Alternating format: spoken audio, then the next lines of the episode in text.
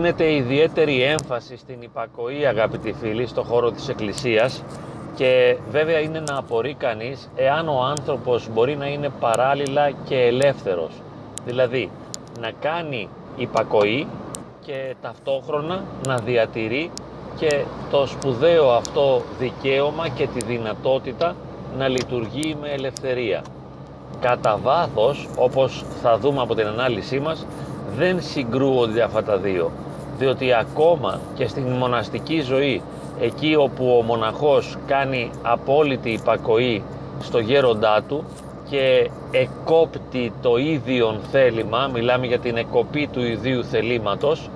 και εκεί παραδίδεται ολοκληρωτικά στον γέροντα, ακόμη και αυτή η πράξη της απόλυτης παράδοσης στο γέροντα είναι μία πράξη ελευθερίας και ελεύθερα παραδίδεται ο μοναχός στο γέροντά του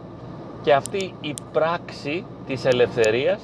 λειτουργεί πάντα ως προϋπόθεση, ως βάση και θεμέλιο της υπακοής. Δηλαδή υπακούει επειδή ο ίδιος έχει επιλέξει ελεύθερα να μπει σε αυτή τη διαδικασία της υπακοής.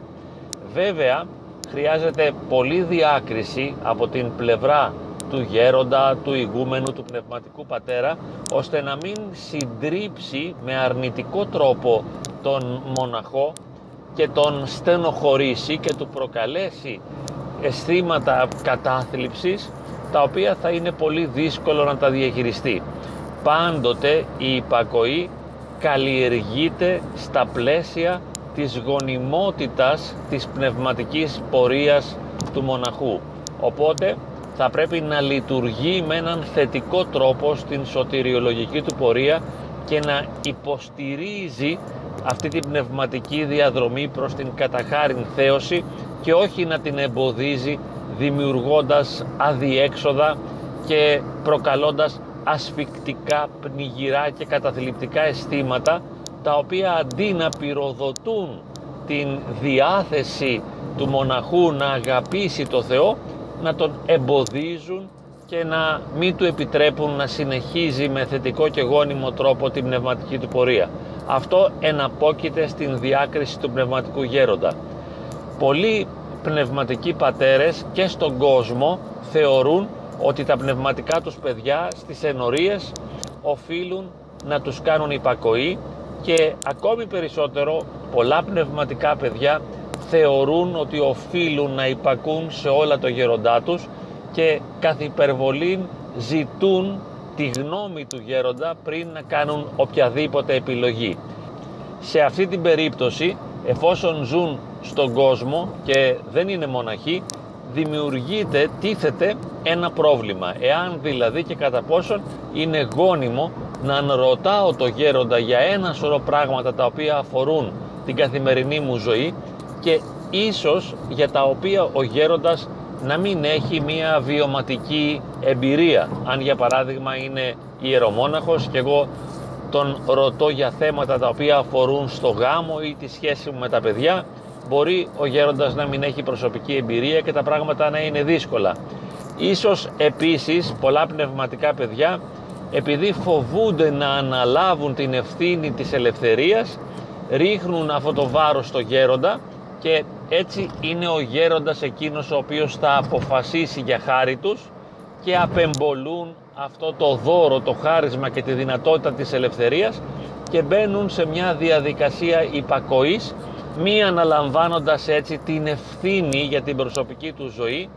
γεγονός το οποίο τους εμποδίζει να οριμάσουν και σε ένα ψυχολογικό επίπεδο παραμένουν κατά κάποιον τρόπο πάντοτε παιδιά και δεν ενηλικιώνονται και δεν οριμάζουν επειδή δεν αναλαμβάνουν την ευθύνη να επιλέγουν ελεύθερα και συνειδητά πάνω σε σημαντικά θέματα τα οποία αφορούν στην προσωπική τους ζωή. Και ρωτούν για παράδειγμα το γέροντα αν πρέπει να παντρευτούν ή όχι, αν πρέπει να πάρουν την ε, Μαρία ή την Κούλα ή τη Σούλα σαν γυναίκα τους και ποια είναι η καλύτερη για αυτούς και πρέπει ο γέροντας να επιλέξει ακόμη ίσως και ποια μάρκα αυτοκίνητο θα αγοράσουν ή αν θα πρέπει να κάνουν ένα ταξίδι ή όχι. εκεί παρατηρείται μια υπερβολή όπως είπαμε και μια επικινδυνότητα καθώς συγχέεται η υπακοή με την απεμπόληση της ελευθερίας. Για να μην σας κουράσω με πολλούς προβληματισμούς θα προσπαθήσω να συγκεντρώσω τη σκέψη μου πάνω σε αυτό το θέμα η οποία είναι πολύ απλή. Η άποψή μου είναι πολύ απλή. Νομίζω ότι η υπακοή εν τέλει προσφέρεται από τις εντολές του Θεού. Δηλαδή υπάρχουν οι εντολές του Θεού που είναι καθοδηγητικοί μύτοι οι οποίοι μας οδηγούν ώστε να βγούμε από αυτό τον δεδαλώδη λαβύρινθο της καθημερινότητάς μας και μας δείχνουν το δρόμο προς την έξοδο που είναι η σωτηρία.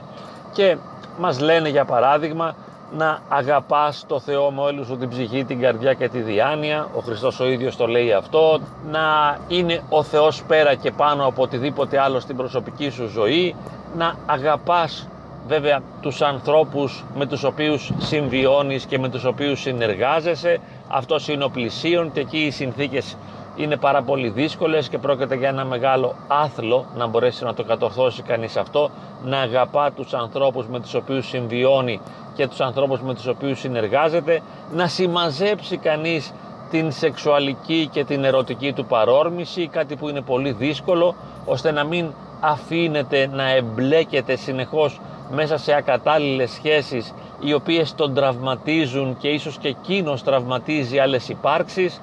Επίσης να προσέξει να μην συσσωρεύει πλούτο και να μην έχει περίσσια αγαθών υλικών τα οποία δεν είναι απαραίτητα για την προσωπική του ζωή ενώ οι άλλοι τα στερούνται και βέβαια η Εκκλησία επιμένει στην ε, συμμετοχή στις ιερές ακολουθίες και ιδιαίτερα στο μυστήριο της θείας Μετάληψης. Οπότε εάν ένας πιστός ο οποίος ζει σε αυτή τη ζωή, σε αυτόν τον κόσμο, σε αυτή την εκοσμικευμένη κοινωνία προσπαθήσει να τηρήσει αυτές τις εντολές και να συμμετέχει στις ακολουθίες της Εκκλησίας και στη Θεία Μετάληψη και επίσης να κρατάει μια σχέση προσευχής, μια σχέση προσωπική με το Θεό μέσα από την προσευχή. Ήδη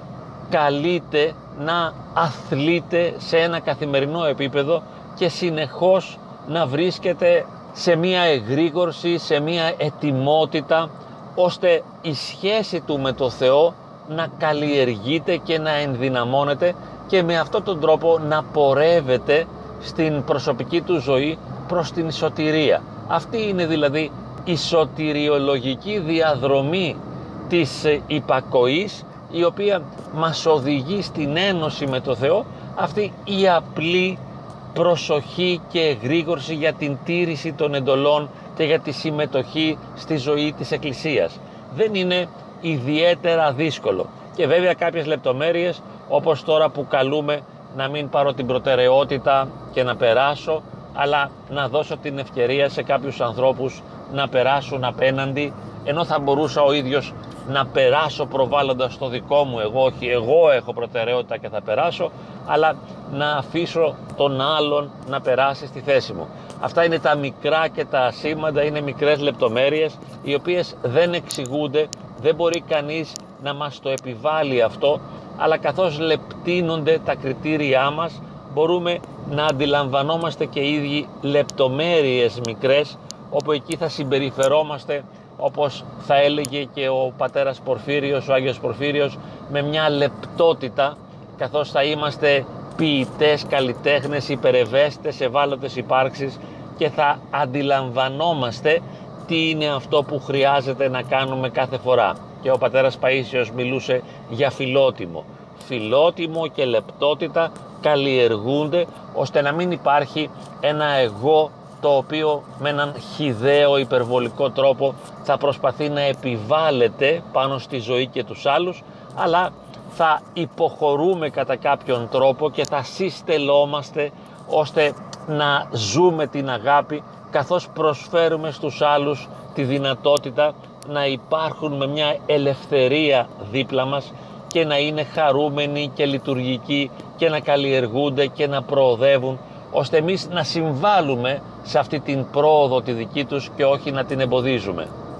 Οπότε η υπακοή όπως τώρα την παρουσιάσαμε και όπως την αντιλαμβανόμαστε είναι αυτή η συνεχής αδιάλειπτη εγρήγορση, αυτή η φιλότιμη και λεπτεπίλεπτη προσοχή ώστε κατά το μέτρο του δυνατού να είμαστε συντονισμένοι με τις αλήθειες τις ευαγγελικές, συντονισμένοι με το Θεό και συντονισμένοι με τους ανθρώπους. Να ζούμε δηλαδή στο κλίμα, στην εμπειρία, στη διάσταση της αγάπης.